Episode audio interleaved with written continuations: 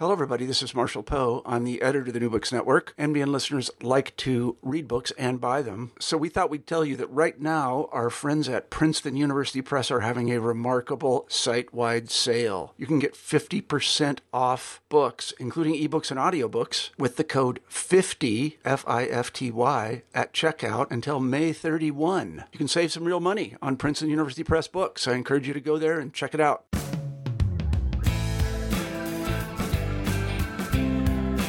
Is New Books in National Security, a channel on the New Books Network. I'm Beth Windisch.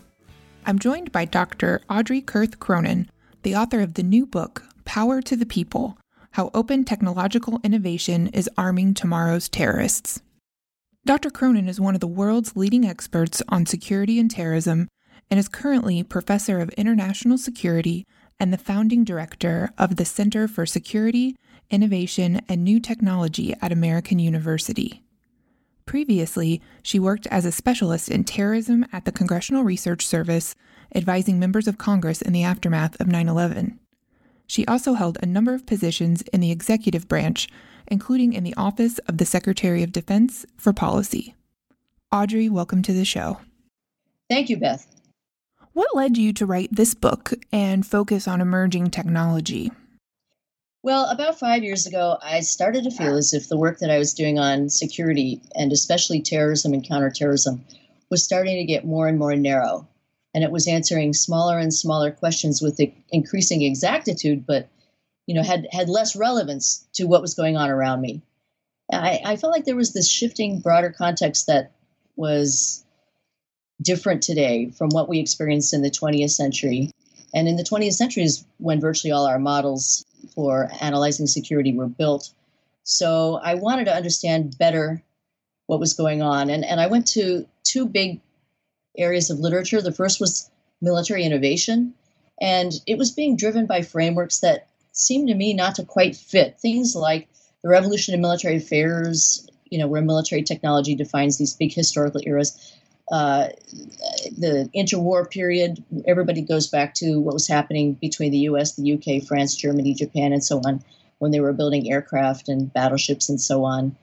Um, and then also the, the framework of the third offset, which has a lot of attractive aspects to it, but it does rely on models from the 1950s and then in the 1970s. And I wasn't sure we were really going to repeat what we did in the 20th century now and then at the same time, on the non state actor side, everybody in the terrorism field was arguing that terrorists were going to stick to guns and bombs, which is what they had always done.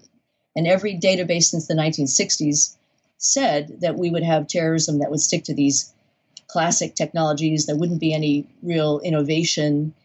Uh, and so it just didn't seem as if either one of those big arguments uh, that came out of the 20th century was quite fitting what we're experiencing today. So the bottom line was that I wanted to explore what was different today in innovation and particularly in the spread of lethal technology because I thought it was causing big world changes that are affecting security in a broad sense in, in every human dimension. And I was afraid I was missing that bigger dynamic. That's really interesting, especially because in terrorism studies, we can sometimes pursue a narrow focus on ideology, but in order for these attacks to take place, the terrorist has to have the means to commit violence. Can you talk about how that relates to your study of technology? Absolutely, Beth. I've been working on terrorism and counterterrorism for decades. And I think it is important that we understand or that we know the enemy, as Sun Tzu might have said. But even once you understand the motivations and the ideologies and the logic behind terrorist campaigns, you have to also realize that those ideologies, in many cases, date back centuries. But what's important is the ability to act upon those ideas. You cannot have just a focus on ideology without understanding the importance of means. In looking at these means, you identify an analog in the past, and interestingly, you make an argument that we're experiencing a time of technological development that is more like the 19th century than the more recent past. Can you tell us more about that? Well, the book has, you know, three big sections. The first one is about innovation and looking at these models that we have and why they don't quite fit. The second one is about patterns of diffusion.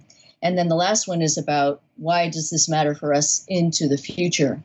So the second part of the book, the the elements of his history and looking back to understand how lethal technologies spread, I felt as, I did a lot of research that the 19th century was much more comparable to what we're facing today than than anything in the 20th century. Because at the end of the 19th century, you had an open technological context where individuals had access to a lot of very powerful new technologies and they were able to tinker and and work away in their own individual hobby spaces.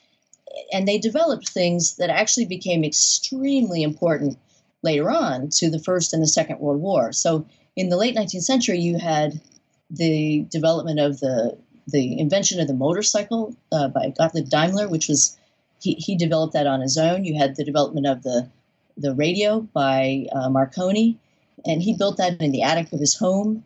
Everybody knows the story of the Wright brothers. And you had Alfred Nobel, who built dynamite, the first high explosive, which he came upon and developed in 1866 and then patented in 1867. And there was a huge parallel between the development of that high explosive and then the beginning of what we call modern terrorism. So there were really two reasons why I started in the 19th century. The first was that we had a similar kind of open context where ordinary people or you know somewhat trained but people working on their own could make dramatic new technological advancements in the first place and then secondly those technological advances were not just important to individuals, but also to what happened in the two world wars that followed. You mentioned dynamite as a disruptive technology, which you quote the National Academies of Sciences describing that as an innovative technology that triggers sudden and unexpected effects. Can you talk more about dynamite as a disruptive technology? Actually, I think that that definition is a little bit more broad than what I believe. Disruptive technology also has to be able to spread because it has to have greater access by more human beings in order to truly disrupt society. So if you if you look at technologies that have had a major change within their own development and in their own separate sustaining development of technologies, those are not nearly as disruptive as those that can actually spread and become popularized. So, disruptive technology to me has more to do with democratized technologies. And when it came to dynamite, the fact that individuals could walk into a local dime store and buy a stick of dynamite or a, a case of dynamite for five cents a piece, and then walk out of that store without having any kind of discussion or any kind of restriction on how they would use dynamite, that was heavily re- related to the fact that later on you built the anarchist wave of terrorism that killed thousands of people on every continent except Antarctica. So you really have to have two things in a new technology. You have to have the, the ability to innovate, but for it to be truly disruptive, you also have, have to have the ability to spread. And it's the book is as much about the diffusion of technologies as it is about their innovation. The diffusion of technology is critical to the lethal empowerment theory you put forward in the book. Could you lay that out for us? Lethal empowerment theory is, is the name I gave to a series of different characteristics that can help us predict and understand which potentially lethal technologies today are most likely to spread. And I should say that this concept of diffusion of technology goes back to Everett Rogers, who was very forward thinking. He, he began to write about the diffusion of technology, I think, in the late 1960s, but he never applied the diffusion of technology to any lethal technology. He was talking more about patterns of behaviors and technologies that related more to things like ordinary consumer goods and practices. But I think that the diffusion of technology that is potentially lethal is even more important to understand today. And so, lethal empowerment theory holds that disruptive lethal technologies that are likely to spread are, first of all, accessible, cheap, so they're affordable, simple to use, so anyone can understand how to use them. They're transportable, So in the case of dynamite, people could just stick a, you know, put a stick of dynamite in their pocket. They're uh, so they're concealable, and they're effective, meaning they've got a leveraged amount of violence involved with them, more bang for the buck, if you will. They have many uses. They're not cutting edge. Usually, they're in the second or third wave of innovation, and they can be bought off the shelf. They're part of a cluster of other emerging technologies and this is important. They're symbolically resonant. So there has to be, there's usually a communications vector that goes along. There's a, a new communications connection globally that's been important, and it was important for dynamite. And then finally, they're given to unexpected uses. So even though Alfred Nobel invented dynamite so as to be able to build the deep shaft mining and the major bridges and tunnels that we still continue to use today, even though he was trying to improve the infrastructure of our world, he was shocked and surprised and upset when dynamite was used to kill innocent civilians. That communications piece is really interesting, and you pointed out a few examples of these parallel developments in communications. Could you talk a little bit more about that? Yes. So there are three key things that always seem to go together, and one of them is an accessible technology. And We've talked a lot about that. But the second one is a new communications vector. And then the third one is the emergence of new waves of lethal violence and political violence, terrorism, but also insurgency and individual violence as well. So those three things together reappear throughout history. And we're in a very similar situation today to the one that Alfred Nobel faced at the end of the 19th century. Because remember, at the end of the 19th century is when the mass market newspaper really came into its own. And you had the building of the Hearst and the Pulitzer newspaper empires. You had the development of Pulitzer's newspaper that went from something like 15,000 uh, circulation to 600,000 in, in a very short period of time. It was the most profitable newspaper ever published. And one of the key reasons was that his newspaper was covering what they called dynamitings, which was the name given to lethal attacks throughout the world that both repelled but also fascinated readers. And now we see social media as the recent communications development. Can you talk more about the internet as a tool for terrorist recruitment and mobilization? Well, mobilization really has three sides to it. Again, I guess I like the number three. but anyhow, mobilization is physical, so it's gathering people to the battlefield. It's also psychological, it's drawing them into um, a, a, new way of thinking. And it's also social. So you've got the building of social movements that are broader and connected to each other. So those three things together are changing what mobilization is. And the state in the 20th century had much more control over how individuals were mobilized. And that really has changed. Social media, for all of its wonderful elements, and there certainly are a lot of wonderful aspects, it enables people to let us know when authoritarian regimes are engaging in human rights abuses. I mean, there are lots of reasons why we want people to be able to communicate. But in addition to those wonderful sides, social media has had a very important downside, which is becoming increasingly obvious, uh, because when you've got the internet and digitally connected communications, you've today you've got not just one way uh, communication as would have happened with the telephone or the television or the telegraph or the newspaper. You've got interactivity, so people can actually communicate in two ways. You've also got the ability to target individual people because there's so much of our information available on the internet that recruiters now can actually select individuals that meet certain criteria and target them for recruitment. Uh, that's that's well beyond anything we've seen in the past.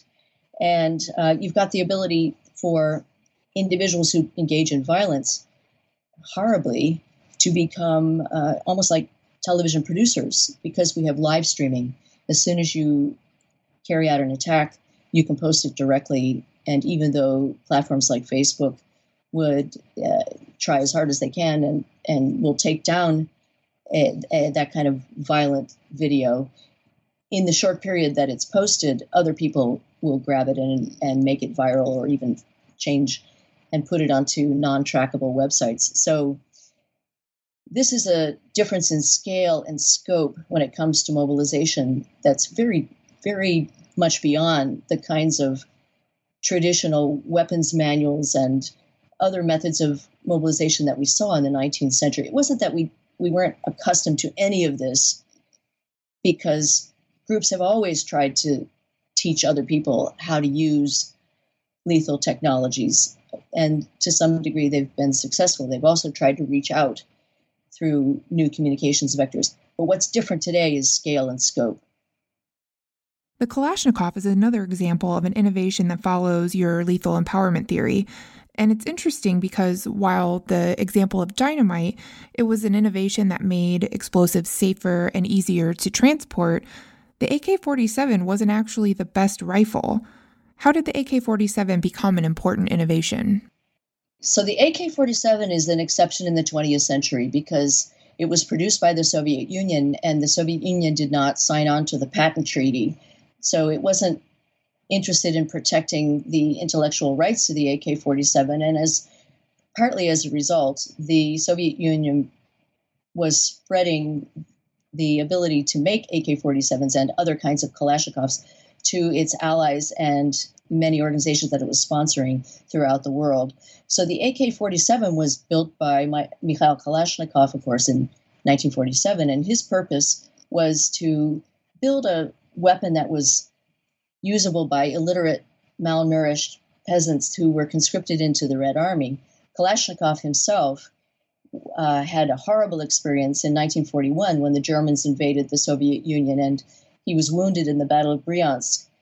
And a Nazi shell hit his tank and drove pieces of the tank's armor into his chest and his arms. So he ended up on a truck with a lot of other really badly wounded Soviet soldiers, but he was still able to walk. So he got up and walked around the, the local area. I think he might have been looking for water or something to eat. And while he was gone, the Nazis came and, and just mowed down, slaughtered all the other people who were in the truck.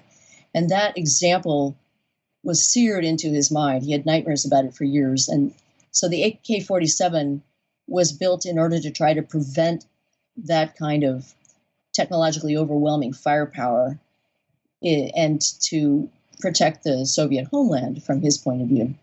So it was again, it was it's a very simple technology. Weighs the original AK-47 weighed only 10 pounds, and its parts were interchangeable, gun to gun. It, it, but it but it was also a, it was the butt of ridicule. It was not a very developed firearm. It rattled. It was shorter range than other competitors. But the AK-47, this this incredibly humble invention, changed the world because after 1945, the rate of successful insurgencies went dramatically up. And that wasn't just because of that gun, but it certainly played an important role. And today we have 70 to 100,000 Kalashnikovs throughout the world, some of them going back to the original the 1947 model, most of them much more recently, but but they seem to go on forever. And they have changed the nature of conflict in many parts of the world to this day. So the AK 47 was almost like an open technological platform, and it definitely changed the world. That idea of the open technological platform is a key factor in the historical examples, and it's the same things we're seeing in present day in terms of open data, open source, and connectivity. How do you see examples of that playing out now? Well, I would say the most obvious and easiest to um, relate to for me is the smartphone. The smartphone was actually built from capabilities that were originally developed in from U.S. government sponsored programs in the 1960s, 70s, and 80s. Things like the touch screen, uh, the uh, voice activated systems. Most of the elements of the smartphone go back to government developed capabilities. But now the smartphone itself is a platform that individuals can use to combine with other technologies and build new things. So they don't have to be smart enough to make a smartphone to use that smartphone to, say, drive a quadcopter or maybe a primitive robot. It's it's now become a openly an openly available platform that individuals use many times, majority of times, for wonderful reasons, but also potentially for lethal purposes. Are there other emerging technologies you see that pose a threat? Well, what's concerning to me are the technologies that are easily accessible and able to be used for mobilization, for power projection, and for systems integration. It's those three functions are now incorporated into our ordinarily available technologies. So things like social media and digitally based communications, but also the Internet of Things, uh, to some degree 3D printing, although that's not a new technology, but it's with digital files and the exchange of files that's newly accessible. Uh, quadcopters that are powerful enough to be able to carry payloads small, ordinary amounts of autonomy that individuals can now access. You can, for example, it's it's not that hard to have a quadcopter that is driven autonomously and may respond to heat or thermal signatures on the ground. You can just imagine what kinds of uses that might be put to. Uh, and then simple forms of machine learning. Not, not, you know, artificial intelligence is something where people get very alarmist. Machine learning is already very common, but simple forms of autonomy and uh, very simple primitive AI are widely available to individuals and small groups. As technology continues to adapt and change, we're going to continue to see new asymmetric threats, but the argument in the book holds that technology is a space where the US strives for strategic overmatch. And we have some historic precedents where that's worked for us, like in World War II. But you talk about how that overmatch isn't going to guarantee us decisive victory. Can you talk more about this? Technological optimism and techno hype, that's in the DNA of Americans. That goes back, again, at least to the 19th century and even to the 18th century, if you think about Benjamin Franklin. But if you go to the 19th century, the United States was a place that was full of amateurs that were tinkering and trying to build new things. And you had the development of new magazines, things like Popular Science and Scientific American, that were specifically dedicated to helping the amateur tinkerer or hobbyist. The Americans have always been extremely innovative and very interested in technology. And for the most part, that's a good thing. In the 20th century, it meant that we were able to create technological solutions to problems that kept us ahead of the rest of the world. And many times, you know, in, in situations like the 1950s, where we felt as if we needed to reduce our defense spending, and the Soviet Union, that was becoming increasingly aggressive at the time, could easily overwhelm us with its conventional forces, we relied upon nuclear weapons that we were much more able to develop and innovate with. And in the 1970s, we did the same thing. We used that, that was what people call the second offset, where, where we used uh, precision guided munitions to offset advantages on the part of our adversaries in terms of numbers and uh, capabilities and conventional weapons. That, those things worked very well for us. But the problem is that at the same time that we were relying upon our technology and developing brilliant new technologies in the 1960s, 70s, and 80s, those are exactly the things that we shared in the 1990s. So we shifted in our focus because we felt we had essentially won the Cold War and we were in this new world order.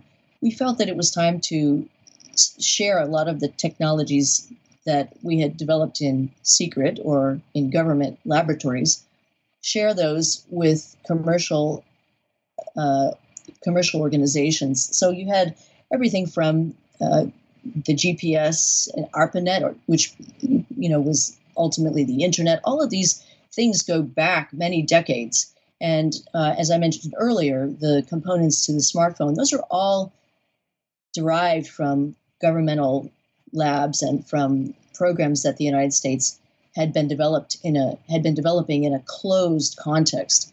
But we shared those in the 1990s. And what we're experiencing today, 30 years later, is the maturing of the results of that sharing. And they're very important to the development of the power of the big Silicon Valley companies, but also they're important to the fact that ordinary human beings have technological capabilities at their fingertips.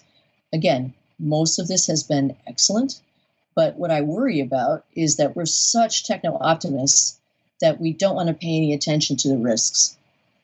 And how does the U.S. balance the research and development needed to counter threats like China versus focusing on the small scale asymmetric technological threats? Well, the good news is that the United States has most of the biggest companies who are at the cutting edge of, of development of new technologies. So we may not have the military driving innovation today in the way that it did in the 20th century.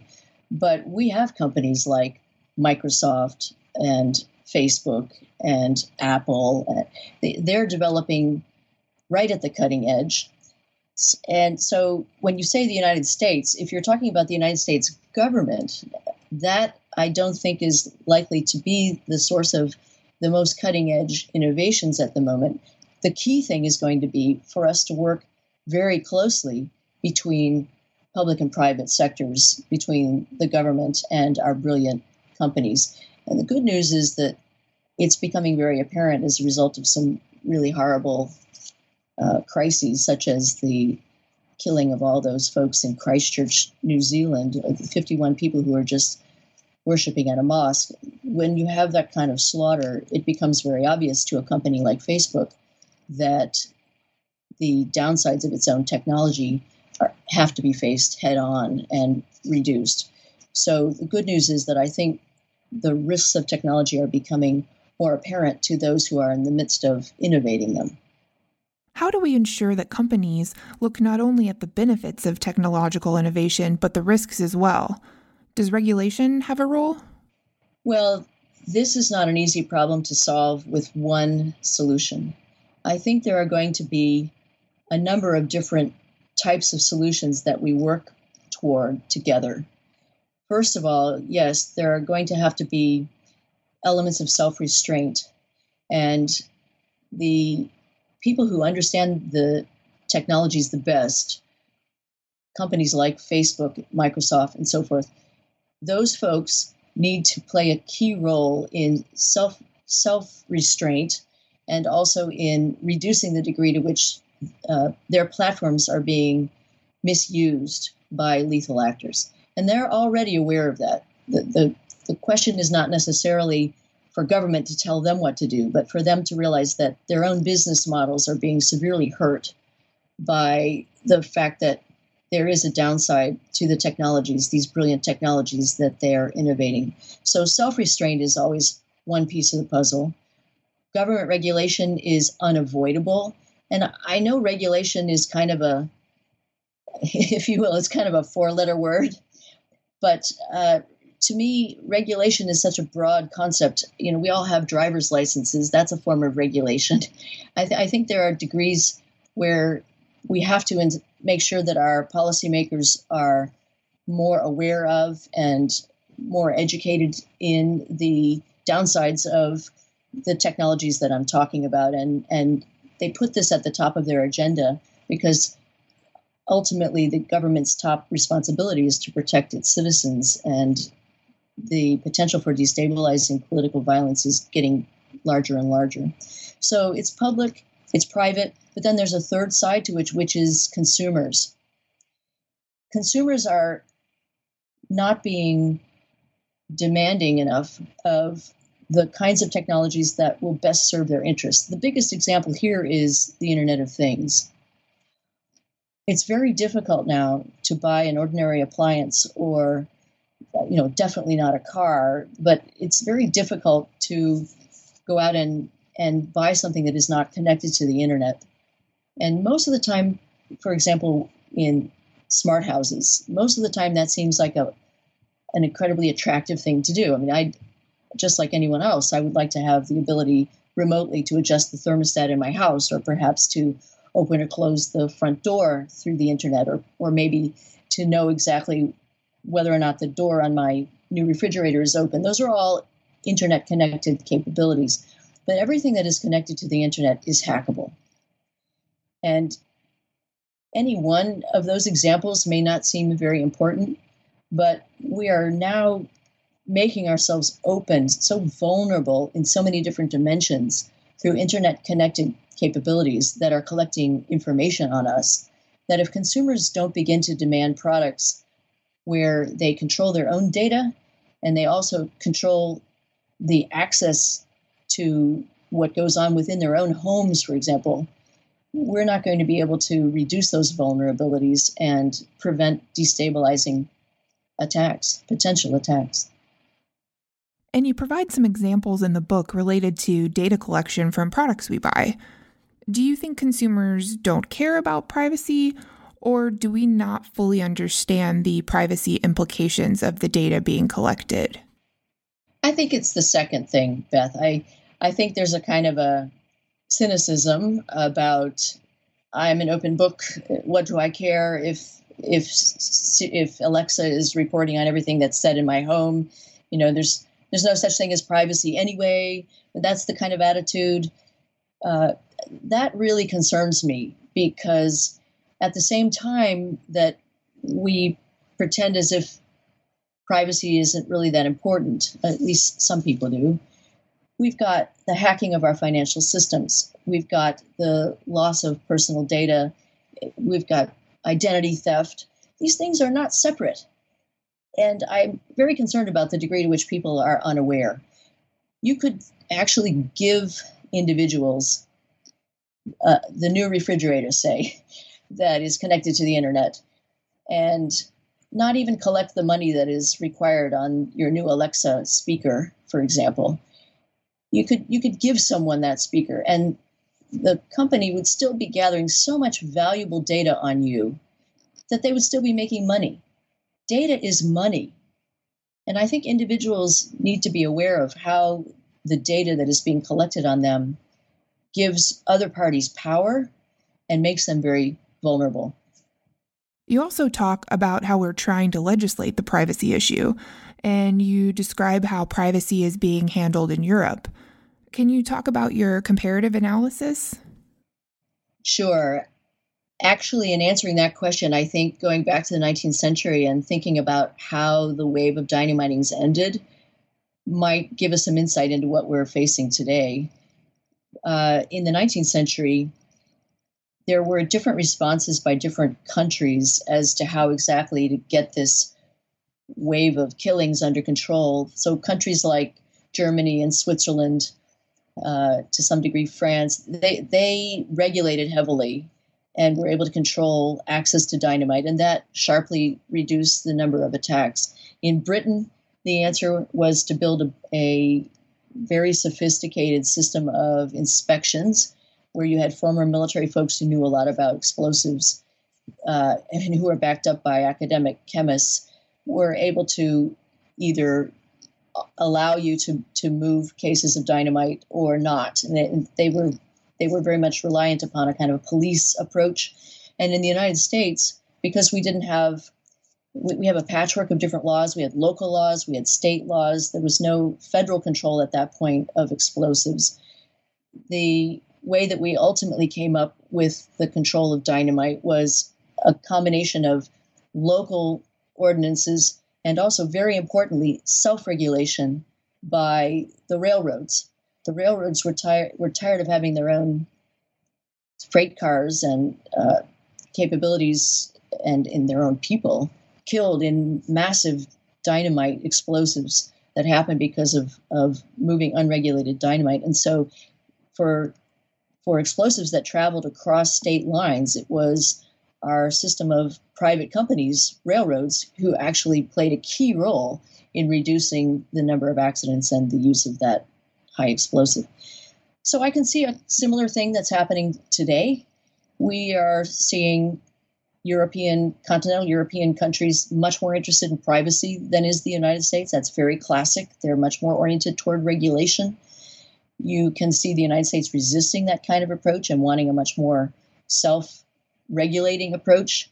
That's got deep historical roots for us. And I think we can come up with with different solutions that work differently in, in different states and different parts of the world. And then from that kind of an approach for for large technologies, large developments that really do have an impact upon the future of humanity, things like the development of the, the track of the development of artificial intelligence going forward, there we are going to have to have global cooperation and even a form of arms control, I believe. So, a technology we hear a lot about is drones. And you make an interesting point on this. You mentioned that ISIS has leveraged drones, and while in the US we may all agree that we oppose these types of operations from ISIS, there is a potential that this same technology can be leveraged by an operative with perhaps a more polarizing ideology.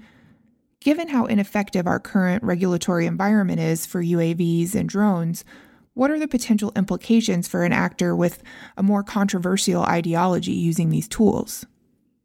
That's the million dollar question because we have a very delicate balance between individual rights and the potential risks of these technologies, and it's not going to be a a, a set of laws and regulations and self restraint. It's not going to be easy to work out immediately. It's going to be something that we that we work together on with in a, as a society in all the ways that I've already described. But you're absolutely right that it's easy to talk about ISIS using quadcopters that are loaded you know, with explosives or using quadcopters to do reconnaissance against our own troops and killing individuals, civilians, which they were doing uh, by dropping them on or even injuring them, uh, dropping them on their heads.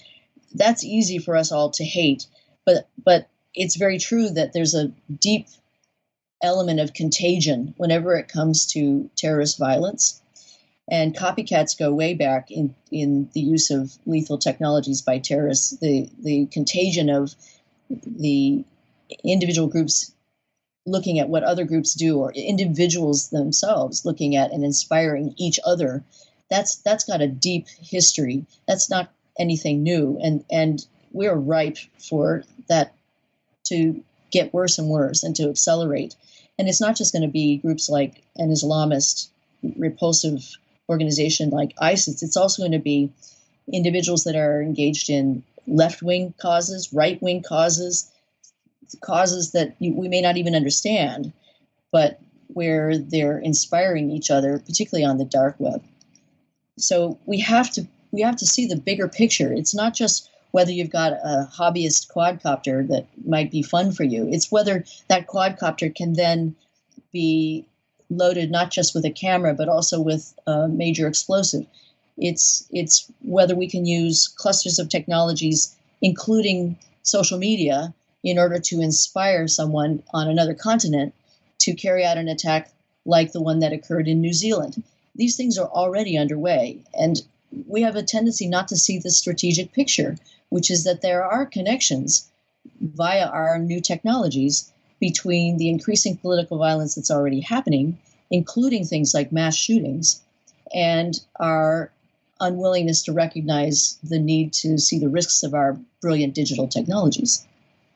As we talk about these threats, it makes me think of a passage in your book, which I'd like to read. Uh, you say, rather than attempting to win a war, the new goal of some groups is to keep clashes below the level of conventional war and achieve incremental gains in territory, economic resources, intellectual property, and political backing, using the media to build long term support from sympathizers or project fait accompli. How does the United States fight an enemy who's thinking in this way? Well, we already have a lot of evidence of the relationship between states and non state actors. And I think what we're facing in the United States and in the countries of many of our allies is what Fred Iklé many years ago called annihilation from within. There's no need to meet us on the battlefield if if what we can do is instead, uh, or if, if what an adversary can do instead is develop greater ability to destabilize us from within. And of course, the 2016 elections, everyone will point to that, but it's but it's also broader when it comes to the use of internal violence. I don't think there's a relationship, or I don't think there's a hermetic seal between high level technological uses by states and low level technological uses by individuals because we're moving into a period where proxy war is going to be more and more likely. We, we call it gray war now, gray zone war, or, you know, there's all kinds of hybrid frameworks. This is just the beginning of a broader phenomenon of using proxies that are not easily attributable and causing instability and, and violence from within. Why meet us on a battlefield in a conventional frontal assault when it's very clear that a country like the United States is, is overmatched technologically in that setting, but instead use lower level technologies, second and third levels, uh, waves of innovation that seem unimpressive, but use those technologies to cause us to become polarized and disintegrate from within. You leverage the lethal empowerment theory to discuss what threats we should anticipate in the near future. Can you tell us about those? Well, accessible, cheap, simple to use, transportable. So, accessible, a key instance is the hijacking of the Internet of Things, the use of small uh, what we what the military calls swarms, but very very small robotics, aerial robotics, in order to carry out attacks. Um, the ability of an individual to use autonomous systems to cause uh, death and destruction, where in the past you used to have to raise an army. Um, all of those are, are good examples. We've already seen the use of 3D printing. This is a very old technology, additive manufacturing, and it's only resulted in primitive things like firearms that are more dangerous to the user than they are to the person against which they're aimed. But that doesn't mean that that it's always going to be that way. As you're able to buy off the shelf increasingly sophisticated uh, additive manufacturing and translate digital files between each other, that's going to be another avenue for greater lethal threat from below. Uh, some people point to what they call killer robots. I think that's an alarmist perspective on the future of artificial intelligence, but there's no question whatsoever that we need a much broader conversation about where exactly does the data come from that you're training your you're using for your machine learning and what exactly is artificial intelligence how is exactly is it going to be used when it comes to the battlefield that's something that will that will affect individuals that are civilians. And it's not clear whether we're going to have indi- the ability of weapons to make decisions that humans are no longer in control of. So the future of our technologies is, is affecting all of us. I'd like to ask about your recommendations for policymakers, but I feel like in our discussion, you've highlighted there's a role for government, companies, and individuals. Are there other lessons you'd like to highlight for any of those audiences? Well, I think I've pretty much covered what I think what I believe should be happening with respect to the private sector and the public sector. I work very hard myself as a professor to teach people and also I talk a lot myself with individuals who are in government to try to ensure that they're aware of the degree to which there are risks, particularly on Capitol Hill. But I would just say for individual readers that this is a part of the picture we tend not to pay any attention to. And until we have broad awareness of the dangers, not just the wonderful capabilities, but the potential downsides of our day to day technologies, until we have a, uh, until we de- demand more accountability with respect to the risks, we're going to be the ones who are most in danger. Because if you, again, if you look back to the 19th century, in the beginning, technologies like dynamite and, and other lethal technologies were used to try to, in the beginning, to kill leaders.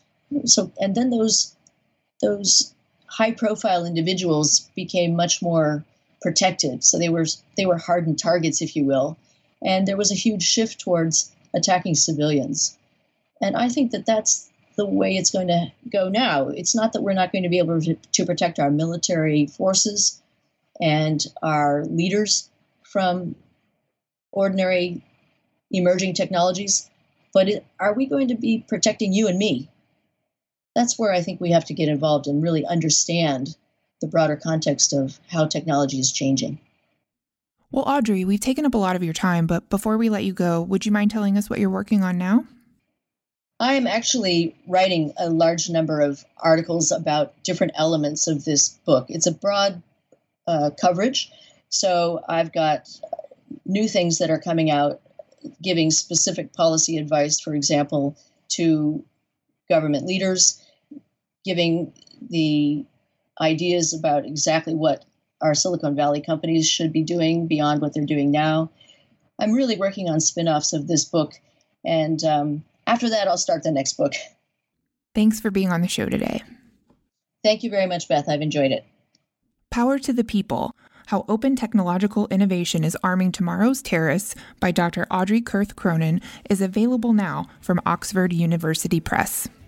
Thanks for listening to New Books in National Security, a channel on the New Books Network.